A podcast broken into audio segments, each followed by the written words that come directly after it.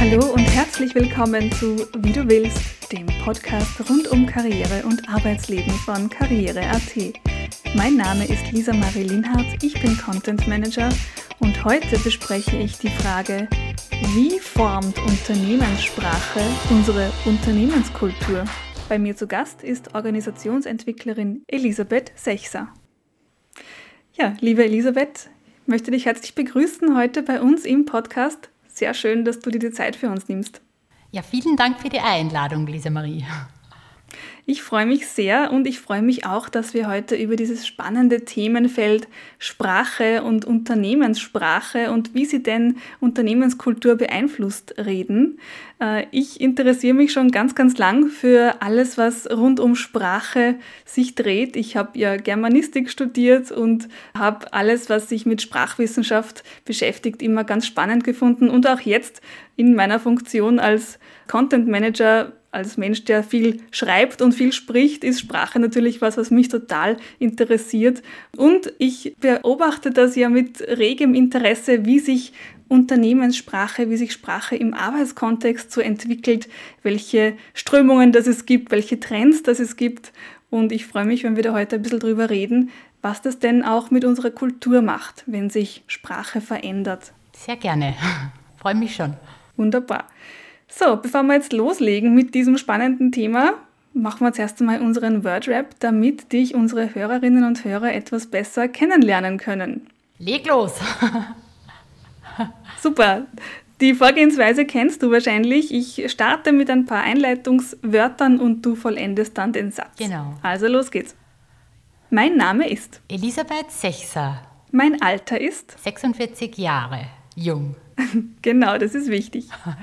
Ich bin geboren und aufgewachsen in? In Graz, in einer sehr turbulenten Großfamilie. Das wäre jetzt aber spannend, mehr darüber zu wissen. ich lade dich mal zum Essen ein.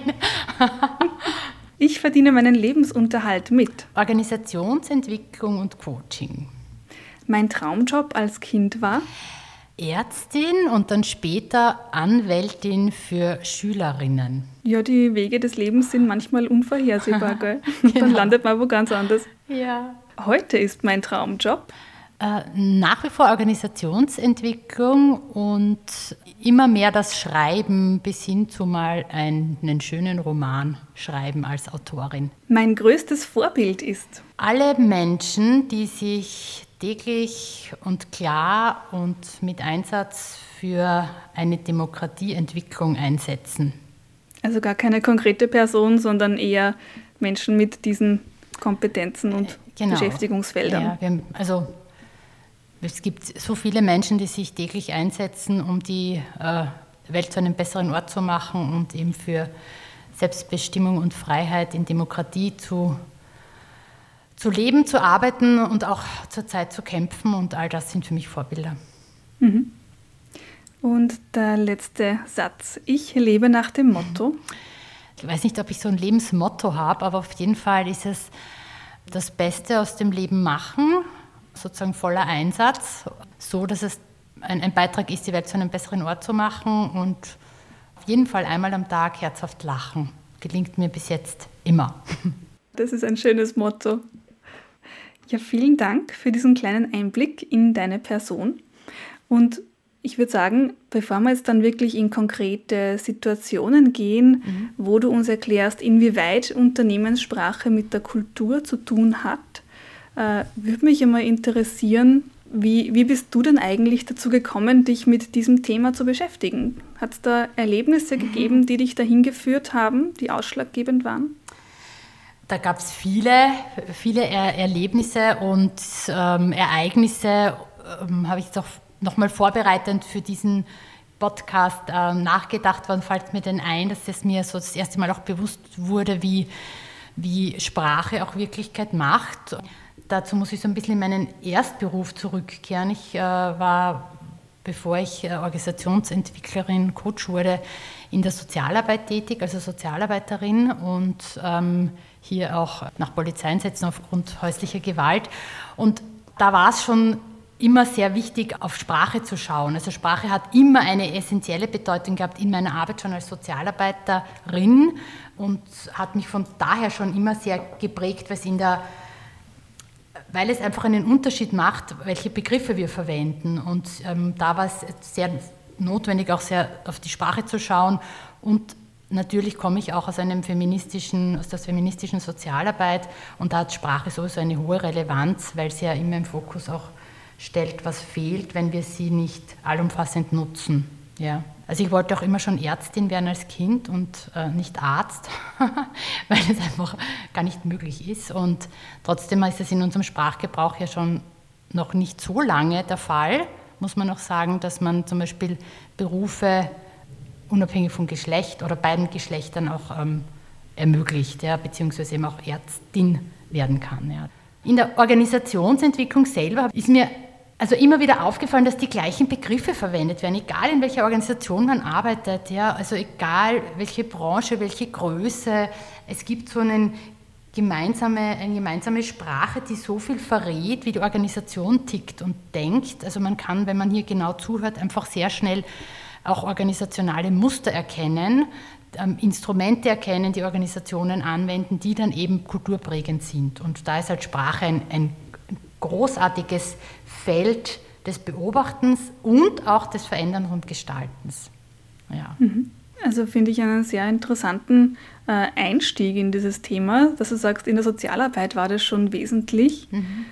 Mhm. Kannst du Beispiele nennen, wo du wirklich gemerkt hast, dieser Ausdruck Sprache schafft Realität, der stimmt tatsächlich oder der stimmt vielleicht auch nur in bestimmtem Ausmaß? In der Sozialarbeit war es zum Beispiel, also im Gewaltschutzbereich war es zum Beispiel auch, ähm, es, ist, es gibt was anderes als, als Streitereien in einer Familie oder Gewalt an Menschen. Ja? Es gibt gewalttätige Handlungen an Menschen. Es ist ein, ein großer Unterschied. Es ist ein Unterschied, ob, die also ob es sozusagen auch ein Rauf handelt zwischen zwei Personen oder ob es einen Täter oder ein Opfer gibt, das verletzt ist. Also auch da ist es sozusagen wirklich in einem Extremen auch.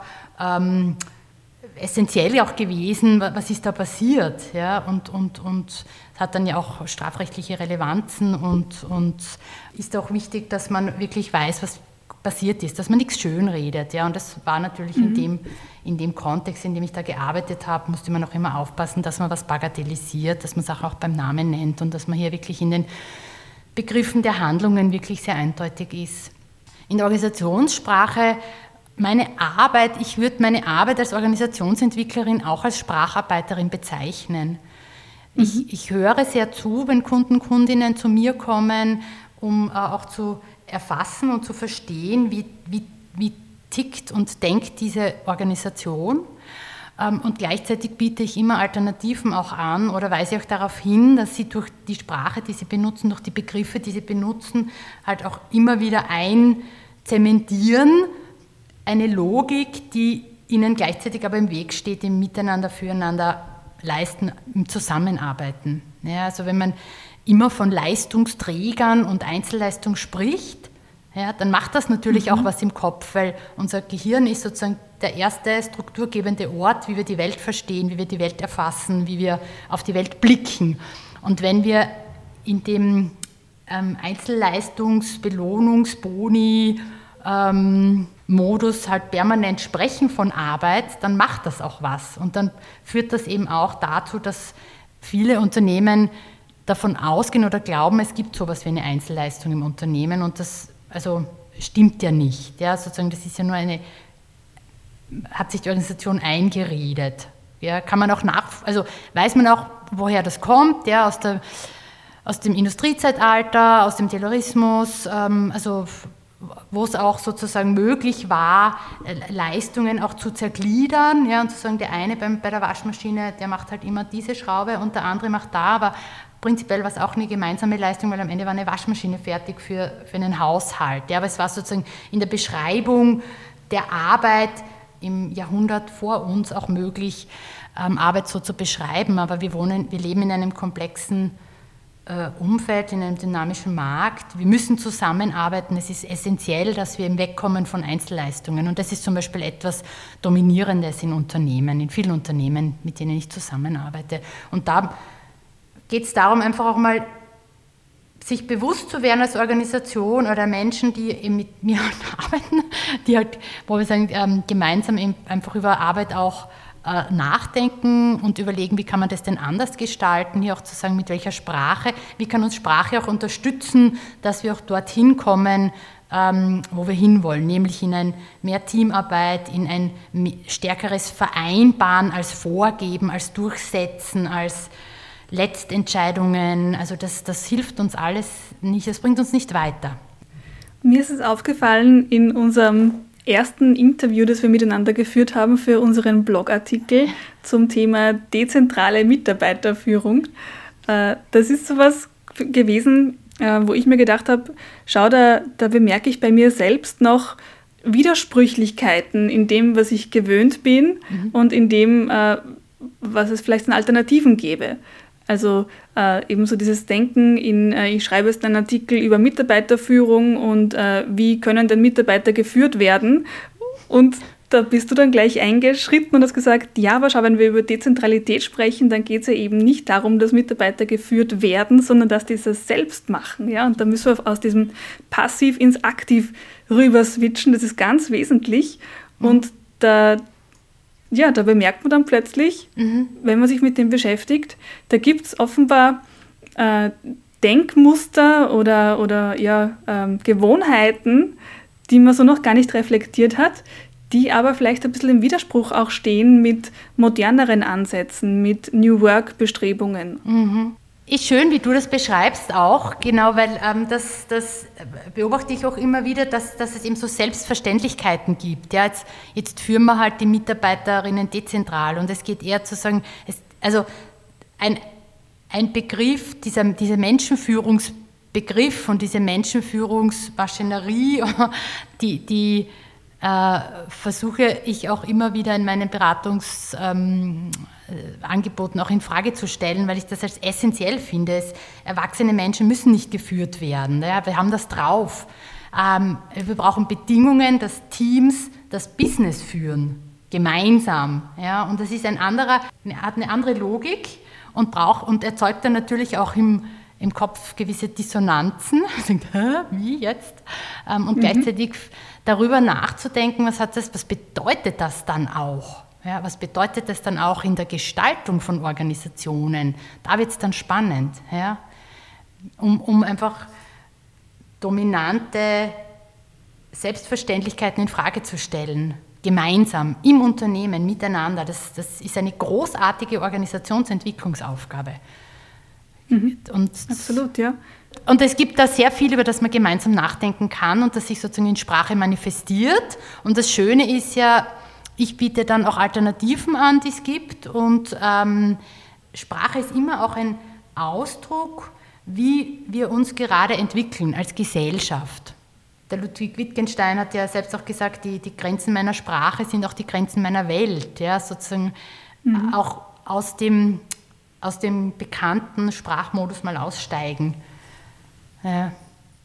Und das andere, was mir noch eingefallen ist, was du vorher gesagt hast, in einer New Work-Welt, finde ich, der Begriff New Work an und für sich ist schon auch ein sehr spannender, über den man eigentlich viel reden muss. Ja. Und ähm, manche Unternehmen glauben halt, wenn wir ähm, fancy Arbeitsorte schaffen, sind wir New Work. Ähm, das hat überhaupt gar nichts damit zu, mit zu tun. Es gibt alte Management-Theorien in, in schönen neuen Kleidern, die New Work heißen.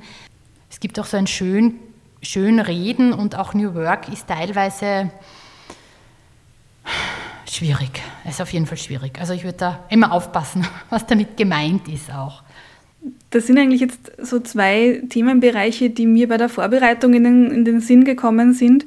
Nämlich das eine, dass wenn man sich jetzt mit neuen äh, zeitgemäßeren Arbeitsweisen beschäftigt, wo es mehr um, eh, wie du gesagt hast, Selbstorganisation, mehr um Freiheit der Mitarbeiterinnen, sage ich jetzt einmal ganz salopp geht, also wo Mitarbeiter selbstbestimmt arbeiten dürfen, da braucht man sehr schnell einmal neue Begriffe, neue Formulierungen, weil man mit den alten eben nicht mehr so ganz zurechtkommt. Mhm. Das ist das eine, was mir auffällt. Was damit oft einhergeht, ist das, was du gerade angesprochen hast, dass man dann einfach nur neue Begriffe einführt, aber trotzdem die Denkweise dahinter nicht verändert. Dann heißen Sachen anders, sind aber trotzdem noch genauso wie vorher. Und das bringt uns ja dann im neuen Arbeitskontext erst recht wieder nichts. Fällt dir das auch auf? Ja, das fällt mir auch auf und das ist ja total frustrierend. Also das ist ja eher so, mm, also es, es, bringt nichts. Also ich würde auch jedem Unternehmen raten, damit aufzuhören, weil es kostet viel Geld und Arbeitszeit und äh, Nerven und es bringt nichts. Und zum Beispiel ein Beispiel, das ich kenne, ist, ähm, wenn Firmen anfangen, äh, statt Schnittstellen von Nahtstellen zu reden. Ja, Nahtstellen ist ein Begriff, den hat der Ernst Weichselbaum ähm, definiert. Der hat also quasi ähm, Nahtstellenorganisationen als eine Organisationsform etabliert, wo sich Organisationen rein durch die Vereinbarungen zwischen Teams beschreiben. Also es gibt keine Stellenbeschreibungen, es gibt keine Funktionsbeschreibungen, es gibt all dieses Einzeldings nicht, ja, sondern es gibt ein Team, das vereinbart, was es einem anderen Team liefert und leistet. Und das wird in Form einer Nahtstellenvereinbarung definiert. Und es ist ein essentieller Baustein, eine Grundlage, damit diese Organisation funktioniert und viel besser funktioniert als abgeteilte Abteilungen, die dann Schnittstellen irgendwo hin haben, wo dann interne Abgrenzungen stattfinden, ja, wo, man, wo man auch interne mhm. Konkurrenzen hat. Ähm, und ähm, es gibt aber Firmen, die fangen dann an, na dann nennen wir halt Schnittstelle, Nahtstelle, aber ändern ihr System nicht. Also das eine ist ja mal, zu erfahren, okay, man kann, es gibt nicht nur Schnittstellen, es gibt auch Nahtstellen. Das ist sozusagen der erste Musterwechselprozess im Kopf. Muss man mal auch verstehen, was bedeutet das? Was liegt denn da drin an Bedeutung in einer Nahtstelle? Und dann muss man es sozusagen auch das System ändern, dass eine Nahtstelle auch sein kann. Weil eine Schnittstelle als Nahtstelle bezeichnet ist noch immer eine Schnittstelle. Eine Nahtstelle heißt, es braucht Teams, die gemeinsam wertschöpfen können unternehmerische Teams in Organisationen. Das heißt, eine Organisation musst du mal anfangen zu sagen, okay, wir haben eigentlich funktional getrennte, geteilte Abteilungen. Okay, dann können wir eigentlich gar keine Nahtstellen in dem Sinn haben. Wir müssen uns mal überlegen, wie organisieren wir uns anders, dass wir Teams haben, dass wir starke Teams haben, die wirklich unternehmerisch leisten können, ihr Business machen können. Ähm, und dann eine Nahtstellenvereinbarung auch zu schreiben, das, das beschreibt auch die Identität der Organisation. Und das heißt, da braucht es auch keine Führungskräfte, die Menschen führen, ja, sondern mhm. äh, die Teams vereinbaren mit sich als Team und mit einem anderen Team, wie wir miteinander arbeiten und auf was sich die anderen verlassen können. Dann braucht es auch keine Führungskräfte mit Letztentscheidung und Endverantwortung, ähm, sondern eine starke Vereinbarung zwischen Teams. Und das ist sozusagen das ist ein, ein gutes Beispiel, das ich auch oft beobachte, dass sie sagen, na dann sagen wir halt Nahtstelle. Aber das allein macht ja die Welt nicht besser. Ja? Also mhm. auch die Arbeitswelt nicht. Ich habe mich nämlich gefragt, ob man das dann überhaupt so stehen lassen kann. Sprache schafft Realität und bin für mich zu dem Entschluss gekommen, ich glaube, man kann es stehen lassen, aber womöglich noch ergänzen, Sprache schafft Realität, aber ändert nicht automatisch Denkweisen. Sprache kann Denkweisen verändern. Also wie, wie sehe ich die Welt verändern? Zum Beispiel, dass es einen Arzt gibt und eine Ärztin. Ja? Mhm. Das heißt, ähm, dadurch erzeugt man ja im Kopf ein Bild von einem Beruf und spricht damit nicht nur die männliche Bevölkerung an. Ja? Dann ist das wesentlich, damit auch Veränderungen in Gang kommen. Aber natürlich ist dann auch die, also das allein macht die Welt jetzt auch nicht äh, noch, oder macht ein Gestalten der Welt noch nicht fertig, dass man sagt, na denk mal halt einfach anders, dann ändert sich, weil die Welt wird nicht durch Reden, sondern durch Handeln verändert. Ja? Das heißt, die Frage ist, was heißt mhm. das dann an Bildungszugängen, was, was braucht dann so eine Überarbeitung auch an, an Schulmaterialien, wie geht, gehen an Universitäten damit um? Bei Aufnahmeprüfungen haben wir ja gerade im medizinischen Bereich, gibt es ja immer wieder auch Kritik ja, ähm, und, und Anpassungen. Da muss ein Diskurs stattfinden an verschiedenen Orten, um eben auch dieses Bild, damit sich dieses Bild auch ausdrücken und manifestieren kann. Ja, und von dem her ist Sprache schon wesentlich, dass mal im Kopf stattfindet, um dann auch eine, quasi ist ja dann Handlungs, anweisend oder handlungsleitgebend oder auch prinzipiell auch einmal zu wissen in Organisationen, man kann auch anders über Organisationen denken. So wie wenn, wenn wir verschiedene Farbtöne lernen und zu unterscheiden lernen und in Facetten äh, auch die Welt wahrnehmen in unterschiedlichen Farben, sozusagen die, die Diversität, die es in der Welt gibt, wahrnehmen, dem, weil wir die Farben auch benennen können, weil wir eine Sprache, weil wir einen Begriff dafür haben, dann ähm, ermöglicht das uns eben auch nicht nur in diesem kleinen hm, Malkastendenken zu denken. Ja? Also auch Sprachangebote sollen ja auch uns ermöglichen, sozusagen die Welt differenzierter in, und in ihrer Vielfalt zu erfassen und vor allem in ihren Alternativen. Ich habe das Beispiel gerade sehr schön gefunden mit den Farbpaletten. Ja. Und weil du jetzt ja auch schon mehrfach das Thema Gendern und Diversität angesprochen hast, äh, wie stehst du generell so zu diesen Begriffen Diversity, Diversität und, und auch das äh, Gender-Thema? Kann uns eine inklusive, eine gendergerechte Sprache wirklich dazu führen, dass wir mehr Inklusion und auch mehr Gleichbehandlung in Unternehmen erreichen? Selbstverständlich äh, muss man, muss man in der Welt und der Organisation eine Sprache etablieren, die ähm, alle Menschen anspricht, in ihrer Vielfalt mhm. auch. Das, das, ist essentiell. Ähm, äh, eine Welt oder eine Arbeitswelt wird nicht inklusiver, indem wir einfach nur so daherreden, ja, sondern wie, welche Handlungen und welche Veränderungen am System finden dann statt, ja, welche Strukturen mhm. müssen hinterfragt werden, welche Logiken ähm, haben keinen Platz mehr, sind veraltet, können vielleicht raus aus der Organisation, welche Instrumente hat man zum Beispiel auch, ja, zum, ähm, es ist gleicher Lohn für alle, ist was anderes als fairer Lohn für alle. Ja? Also auch zu sagen, weil wir Menschen unterschiedliches können und unterschiedliche Erfahrungen haben und unterschiedliches einbringen in Organisationen und es muss auf jeden Fall fair sein, dass der, der, der Lohn und er sollte auf jeden Fall für alle hoch genug sein, dass man keine Existenzsorgen hat, dann wären wir eh alle schon mal einen Schritt weiter. Ähm, aber hier braucht es natürlich auch gesetzliche Änderungen, Transparenz und eben auch eine Änderung im, in, in, in strukturellen Themen. Ich, also von, von dem alleine, äh, von, auch von Diversity-Beauftragten alleine wird die Welt auch nicht besser oder die Unternehmenswelt auch besser. Und es ist immer so ein Zeichen, dass das sage ich jetzt mal, das patriarchale Muster noch nicht erkannt wurde, wenn ich einen Diversity-Beauftragten mhm. habe. Weil prinzipiell, die Welt ist schon vielfältig die Menschen sind schon vielfältig, die in Unternehmen können, kommen.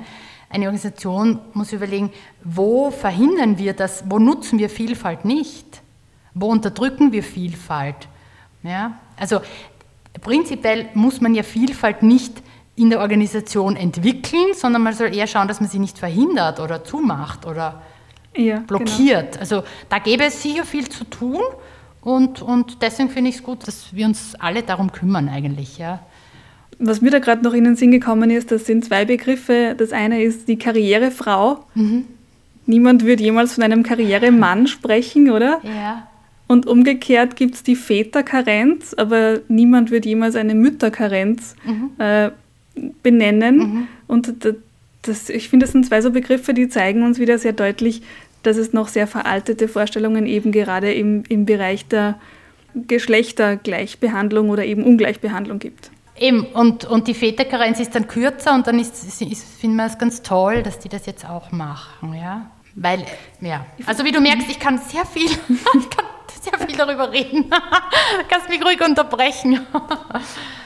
Ja, äh, was mich jetzt interessieren würde, ist, ob du uns vielleicht ein paar Beispiele aus deiner Arbeit mit Unternehmen äh, geben kannst, äh, wo du erlebt hast, wie sich eine veränderte Sprache auf die Kultur oder auf die Arbeitsweise niedergeschlagen hat. Also wenn, wenn ich angefragt werde für irgendwelche Change Management Programme, ein Change Management, ja, so, so mhm. sagen Sie mal ein klassisches, brauchen für ein klassisches Change Management. Ähm, und dann äh, Change Management ist sozusagen von ein paar, weiß nicht, vom Top Management oder vom, von irgendeinem hierarchischen Gremium aus beschlossen und dann werden ein paar Leute eingeteilt, dass sie mitwirken müssen und dann wird geplant, wie das dann ausschauen soll. Und was ich dann mache in meiner Arbeit, ist einmal einerseits zu sagen, welches Problem wollt ihr überhaupt lösen? Ist es ein Problem? Mhm. Ist es ein Symptom? Auch da wieder Sprache. Viele reden ja von, wir haben ein Problem, das ist gar kein Problem, das ist nur ein Symptom. Wir wollen doch keine Symptome behandeln, weil das Problem löst sich dann nicht, das kostet nur Geld und bringt nichts. Finden wir das Problem? Hast eine Dringlichkeit? Mit auch einer Dringlichkeit kann ich auch Menschen erreichen, sich mit Engagement zu beteiligen. Das kann ich aber auch nur machen in einem Change-Vorhaben, wenn ich Menschen einlade, mitzuwirken.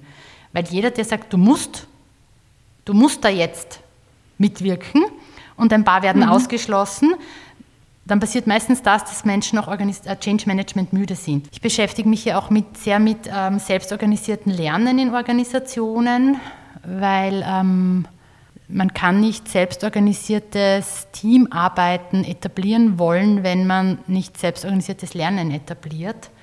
Und mhm. wo es eben darum geht, in Organisationen ähm, selbstorganisierte Lerngruppen die sich auch von, also sie werden eingeladen mitzuwirken und die dann bereichsübergreifend, hierarchieübergreifend äh, in Kleingruppen sich miteinander zu wichtigem Inhalt, zu wichtigem Content auseinandersetzen, der total relevant für die Arbeit ist. Ja, und das ist sozusagen, da, es ist sozusagen ein, ein Musterwechsel im, im sonst gewohnt geplanten Change, im sonst gewohnten geplanten Entwicklungsangebot, das Menschen, mhm. das in Unternehmen herrscht. Und das, das trifft zum Beispiel den Sprachgebrauch in Unternehmen. Wir bieten Entwicklungsmöglichkeiten an, heißt dann oft, äh, ein paar können hierarchisch aufsteigen. Ja. Das würde ja bedeuten, dass alle hierarchisch aufgestiegene Menschen entwickelter werden als andere. Das halte mhm. ich als fatale Fehlannahme und führt uns in eine Sackgasse. Und da einfach zu schauen, wie kann man auch durch ein anderes Reden überlernen, ein anderes Reden, ähm, eine andere Sprache in der Organisation einfach auch anders zusammenarbeiten, indem man dann auch andere anders umgeht. also Change statt Change Management, Change gemeinsam gestalten. Das ist ein, ein ganz anderer, erzeuge ich etwas ganz anderes in der Organisation. Und da ist Sprache essentiell. Ja, da wird vereinbart, eingeladen und gemeinsam entwickelt am System und nicht im Vorgegeben durchgesetzt und runtergebrochen. Was wäre jetzt äh, deiner Meinung nach eine gute Alternative für diese Formulierung? Wir bieten Weiterentwicklungsmöglichkeiten an. Wie könnte man das jetzt dann so formulieren, dass ja, die Frage ist, was will man damit einladender auch, ja. ist? Es geht den Organisationen, glaube ich, sehr gut, wenn sie sich nicht darum kümmern müssen, attraktive Lernangebote oder, oder äh, Lernumgebungen zu schaffen in, in Unternehmen für alle. Erstens lernen Menschen ja jeden Tag etwas. Die Frage ist ja, ob ich als Organisation sage, uns ist es wichtig, dass wir uns bewusst mit dem Thema äh, auseinandersetzen, weil es in Komplexität, weil es aufgrund der veränderten Marktsituation, weil es aufgrund des hm, zunehmenden Wettbewerbs, weil es aufgrund von, keine Ahnung, individuellen Kundenwünschen anders wird. Wir, wir möchten quasi absichtsvoll und ernsthaft Lernangebote allen zur Verfügung stellen für die Arbeit und nicht nur Ausgewählten mhm. oder nicht nur uns in den Ebenen. Äh, prinzipiell ist ja dieses, wir bieten Entwicklungsmöglichkeiten, wenn es dann mit gleich unter, daneben ein Bild von irgendeinem Strichmännchen, das auf die Karriere, oder ein, ein, ein Comic, das die Karriereleiter raufkraxelt, mhm. dann geht es hier ja eher darum zu sagen, äh, wie kann man Entwicklung, Lernen und Entwicklung anders in Organisation beschreiben? Und ist das, also dieser, dieser hierarchische Aufstieg, der ist ja erstens überstrapaziert und bringt Organisationen ja nicht weiter. Weil dann hat man ja wieder dieses Top-Down ja, und Bottom-Up-Ding, sondern eher zu sagen, wir, wir laden ein und, und kümmern uns aber auch um Arbeitsorte, die das so ermöglichen, dass es zur Arbeit passt. Also eher so aus dem herauszusteigen und zu sagen, wie können wir es denn anders auch machen. Also es geht auf jeden Fall anders. Das ist immer die Alternative denken und, mhm. und das Lernen nicht an Karriere zu koppeln, das glaube ich ist sehr essentiell. Ja. Weil Hierarchie Hierarchie ist ja wichtig in Organisationen, aber nicht für die Arbeit. Hierarchie ist wichtig für Compliance, für gesetzliche Vorgaben, für Richtlinien. Alle, die sagen, wir sind ein hierarchieloses Unternehmen, sagen, es gibt es auf der ganzen Welt nicht. Ja? Und mhm. ist auch, wenn es das gibt, ist es eher gefährlich, weil wenn keiner schaut, ob gesetzliche Rahmenbedingungen eingehalten werden, ist das ja ähm, in manchen Ländern ähm, fatal. Ich finde es interessant, dass du jetzt das, den Begriff Hierarchie noch einmal extra äh, hervorgehoben hast und gesagt hast, das ist sehr wichtig, aber halt äh, eben für Compliance und nicht unbedingt für die Arbeit an sich. Mhm. Äh, ich hätte mir nämlich gedacht, dass Hierarchie sowas ist, wo du der Meinung bist, äh, das sollte man aus unserem Unternehmenssprachgebrauch mhm. entfernen. Ja. Aber wie du gesagt genau. hast, es kommt auf den richtigen Kontext an. Das ist auch was Wesentliches, was du sagst. Ja, wenn, also mit mir, wie du merkst, kann man ja sehr ähm, äh, lebendig über die Welt nachdenken und reden. Und auch da passiert es oft, dann, wenn zum Beispiel, wenn ich sage, die, diese Stop-Down und Bottom-Up von oben nach unten heißt ja sozusagen zentrale Steuerung. Organisationen glauben, man kann, je, je, mehr man sie, je mehr man managt und steuert, desto erfolgreicher wird man. Und ich sage, das ist ein Hinweis über eine eine pyramidenhafte Denke in Organisationen, die es eigentlich auch gar nicht gibt, sondern ein Konstrukt halt ist. Und dann wird oft daraus auch eben so rausgehört, sozusagen, ich finde Hierarchien schlecht. Ja? Und Hierarchie, mhm. oder wenn ich sage, Mitarbeiterführung ist keine gute Idee. Wir brauchen niemand, wir brauchen bitte keinen, keine Führungsperson, die vorangeht, die auf der Seite steht, die irgendwem bedient oder dient, dass, dass, dass äh, die erkennt, wer welche Entwicklungspotenziale hat. Wir sind ja erwachsen und wir dürfen verantwortungsvoll sein und wir müssen verantwortungsvoll sein. Und dann, wenn man beobachtet, was mit dem Begriff Hierarchie oft gemacht wird, ja, dann finde ich auch hier gut hinzuschauen, flache Hierarchien sind jetzt nicht die Lösung, sondern Hierarchie hat eine andere Aufgabe in Organisationen. Hierarchie hat eine Aufgabe in Organisationen, die ist wichtig, die ist gut, aber sie äh, ist nicht Teil der Wertschöpfungsstruktur, dort wo die Arbeit mhm. stattfindet. Sie ist auch nicht Teil der informellen Struktur. Sie ist in der formellen Struktur, da gehört sie hin, da soll sie sein, da soll sie auch gut funktionieren, ähm, aber eben nicht Arbeit stören. Also man, man kann, ja, also und, und hier sozusagen nicht zu so schnell auch das Gespräch abbrechen, sondern lieber mhm. nachfragen. Das finde ich, fand ich jetzt eben so, wie du gesagt hast, als Beispiel gut, wo du sagst, da fällt dir eigentlich auf, du hast gedacht, ich sage Hierarchie gehört raus. Ja. Gibt es aber irgendwelche Begriffe oder Formulierungen oder auch Sprachgebräuche, die man deiner Meinung nach wirklich aus der Unternehmenssprache entfernen sollte? Soll ich alle nennen? äh, die drei wichtigsten, die dir gerade einfallen. Ähm, ähm, oder die fünf? Ja, Menschenführung also Menschenführung mhm. auf ähm, Letztverantwortung, Einzelleistung und dann von oben runter dieses Top-Down durchsetzen, steuern. Also da gibt schon eine Menge. Mhm. Da, genau, du, du, kennst ja meinen Sprachkalender.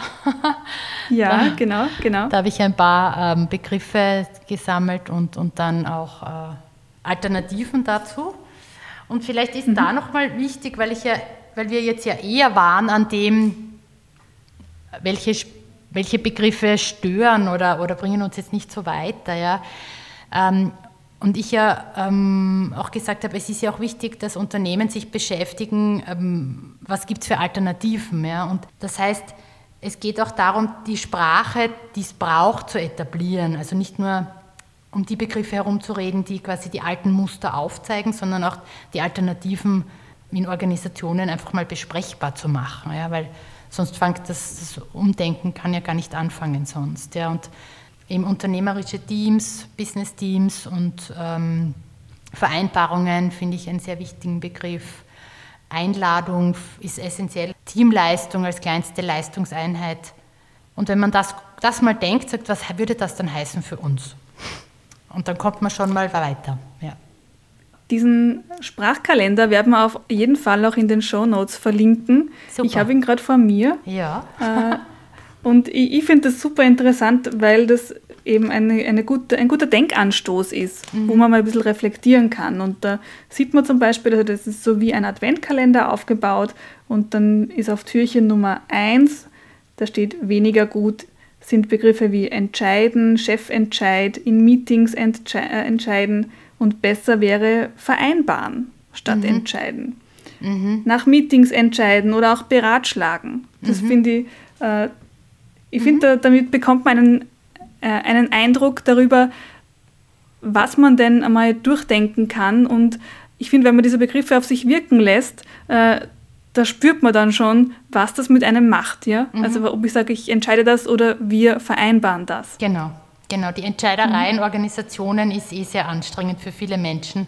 Ich, ich, ich kriege viel mit, dass sehr viel besprochen wird, wer entscheidet das jetzt und wer hat jetzt welche Entscheidung und sagen, können wir jetzt mal vereinbaren, wie wir jetzt tun. Ja? Und Vereinbarung heißt halt natürlich, also erzeugt auch die Gleichrangigkeit, die es braucht. Ja? Dieses partnerschaftliche Gleichrangige, das ja in Organisationen auch wichtig ist zu, zu etablieren und auszubauen und zu sagen, wir haben jetzt was vereinbart und wenn eine von uns sich nicht daran hält, dann wird die andere das sagen. Also eine Vereinbarung macht nur Sinn, wenn man sich daran hält. Also Vereinbarung äh, bedeutet auch, dass wir uns eben in dieser, als Menschen begegnen. Ja? Und das ist schon etwas Wichtiges in Organisationen. Es impliziert eine gewisse Augenhöhe, finde ich. Ja, genau. Und die ist ja ungefragt. Die ist ja eigentlich, sag mal, eigentlich, das, weil es ist auch so ein New Work-Begriff auf Augenhöhe. Also das ist so fast so inflationär teilweise schon. Und, und dann denke ich mir, aber wir haben uns eigentlich als Gesellschaft schon darauf geeinigt, dass wir das sind. Ja, warum wird das so oft betont in Organisationen? Verdächtig. Wenn das zu oft kommt, sagen, ah, dann gelingt das nicht. Ja? Oder Führungskräfte sagen, ja, aber ich habe ja die letzte Entscheidung, ich muss ja meinen Kopf hinhalten, wo ich merke dann immer, wohin? Um Gottes Willen, wohin müssen wir den Kopf halten? Ja, das ja, also was passiert dann? Ja, auch zu sagen, das gehört raus. Es gehört raus, damit niemand seinen Kopf hinhalten muss ähm, und entscheiden können am besten die, die die Arbeit machen. Und man fragt die, die es am besten können, Erfahrung haben, Expertise haben und nicht Entscheidungswege von, das kann man im nächsten Managementausschuss mitnehmen, ja, sondern eher sagen, rasch entscheiden, konsultativ entscheiden und aber auch zu wissen, wenn ich jetzt eine Entscheidung treffe, hat das Auswirkungen auf unser Team, auf unseren Teamerfolg, weil die kleinste Leistung ist die Teamleistung. Wir können nur als Team erfolgreich oder erfolglos sein. Und wenn wir erfolglos sind, haben wir, habe ich vielleicht eine falsche Entscheidung getroffen, aber ich werde auch lernen und mit euch das besprechen und was anderes dann vereinbaren. Und also so, in dem kommt man auch weiter und dann kriegt Entscheidung einen anderen Platz, als es jetzt hat in Organisationen. Und, und ich, ich glaube, nein, ich glaube nicht, ich bin, ich, davon bin ich richtig überzeugt, dass äh, wir in Demokratien Arbeitsorte brauchen, die, wo mehr drinnen ist, in, den, in der Organisation selbst. Ja, weil ich habe den Jens Weichselbaum vorher schon erwähnt, der, sein Buch, ein Buch von ihm heißt, in jedem Unternehmen steckt ein besseres. Ja, also es, es gibt im Unternehmen schon was Besseres als dieses, sage ich jetzt vordemokratische, pyramidenhafte Top-Down-Denken. Und dazu lade ich ein mit Sprache. Ich finde, das war ein sehr schönes Abschlusswort. Ja. Danke. Und ich würde sagen, äh, wir beenden jetzt unseren thematischen Blog und es gibt aber noch eine Abschlussfrage für dich. Ja, bitte. ich finde, das passt auch ganz gut. so in jedem Unternehmen steckt ein besseres und man soll sich überlegen, was wünscht man sich denn vom eigenen Unternehmen, was wünschst du dir vielleicht auch vom, vom äh, Arbeitsalltag, wie soll sich der verbessern? Ähm, und mit diesem diesen Abschluss wünschen, gehe ich jetzt über zu meiner Abschlussfrage und frage dich, womit würdest denn du deinen Tag verbringen, wenn du genauso leben könntest, wie du willst? Es fällt mir sehr schwer, hier jetzt sozusagen in eine Schwärmerei zu kommen, ähm, weil in der Welt wieder mal so gerade so viel passiert und ich, ich äh, mir sehr wünschen würde, wenn wie kann es gelingen, mit allen demokratischen Kräften, die es hier auf der ganzen Welt gibt, ähm, hier beizutragen, dass, dass eben äh, Leid gemindert wird ähm, und dass wir da weiterkommen und auch einfach Leben retten. Also von dem her äh, fällt mir das als erstes ein, bevor ich über mein Leben nachdenke. ähm, so prinzipiell äh, zu deiner Frage genauso leben könntest, wenn du willst dich wie würde ich meinen Tag verbringen? Kann nicht so leicht. Ich meine, mir fällt immer wieder ein, es ist noch so viel zu tun, bis ich zu dieser Frage komme, ist noch so viel zu tun in der Welt und müssen, sich noch, müssen wir uns alle noch sehr anstrengen und bemühen.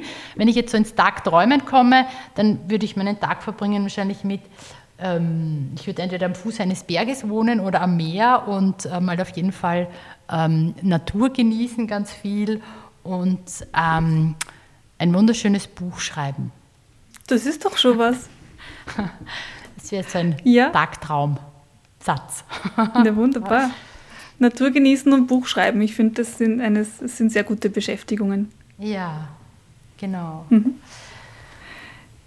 Super, dann sage ich vielen Dank, liebe Elisabeth, für deine Zeit und für die spannende Diskussion. Ich kann mir vorstellen, dass wir die vielleicht einmal wiederholen zu einem ähnlichen Thema oder vielleicht vertiefen wir auch das Thema.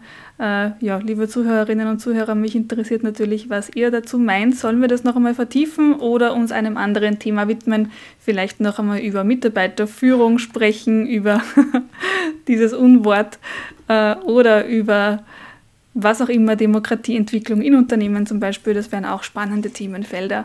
Ja, lasst uns wissen, was ihr dazu denkt oder generell, wie euch die Folge gefallen hat. Ich freue mich da immer über Feedback, entweder auf unseren Social Media Kanälen oder per Mail an unsere Adresse redaktion.karriere.at. Alles zu Elisabeth, auch zu ihrem Podcast und ihrem Unternehmen findet ihr in den Show Notes und alles, ja, was ihr sonst noch so wissen könnt zu diesem Thema, ebenfalls in den Show Notes alles zu finden. Damit sage ich danke fürs Zuhören, danke fürs Dabeisein, Elisabeth, und das letzte Wort überlasse ich dir. Ja, vielen Dank für die Einladung nochmal. Es war mir eine Freude, mit dir gemeinsam über Sprache in Unternehmen nachzudenken und ähm, schicke den Wunsch in die Welt,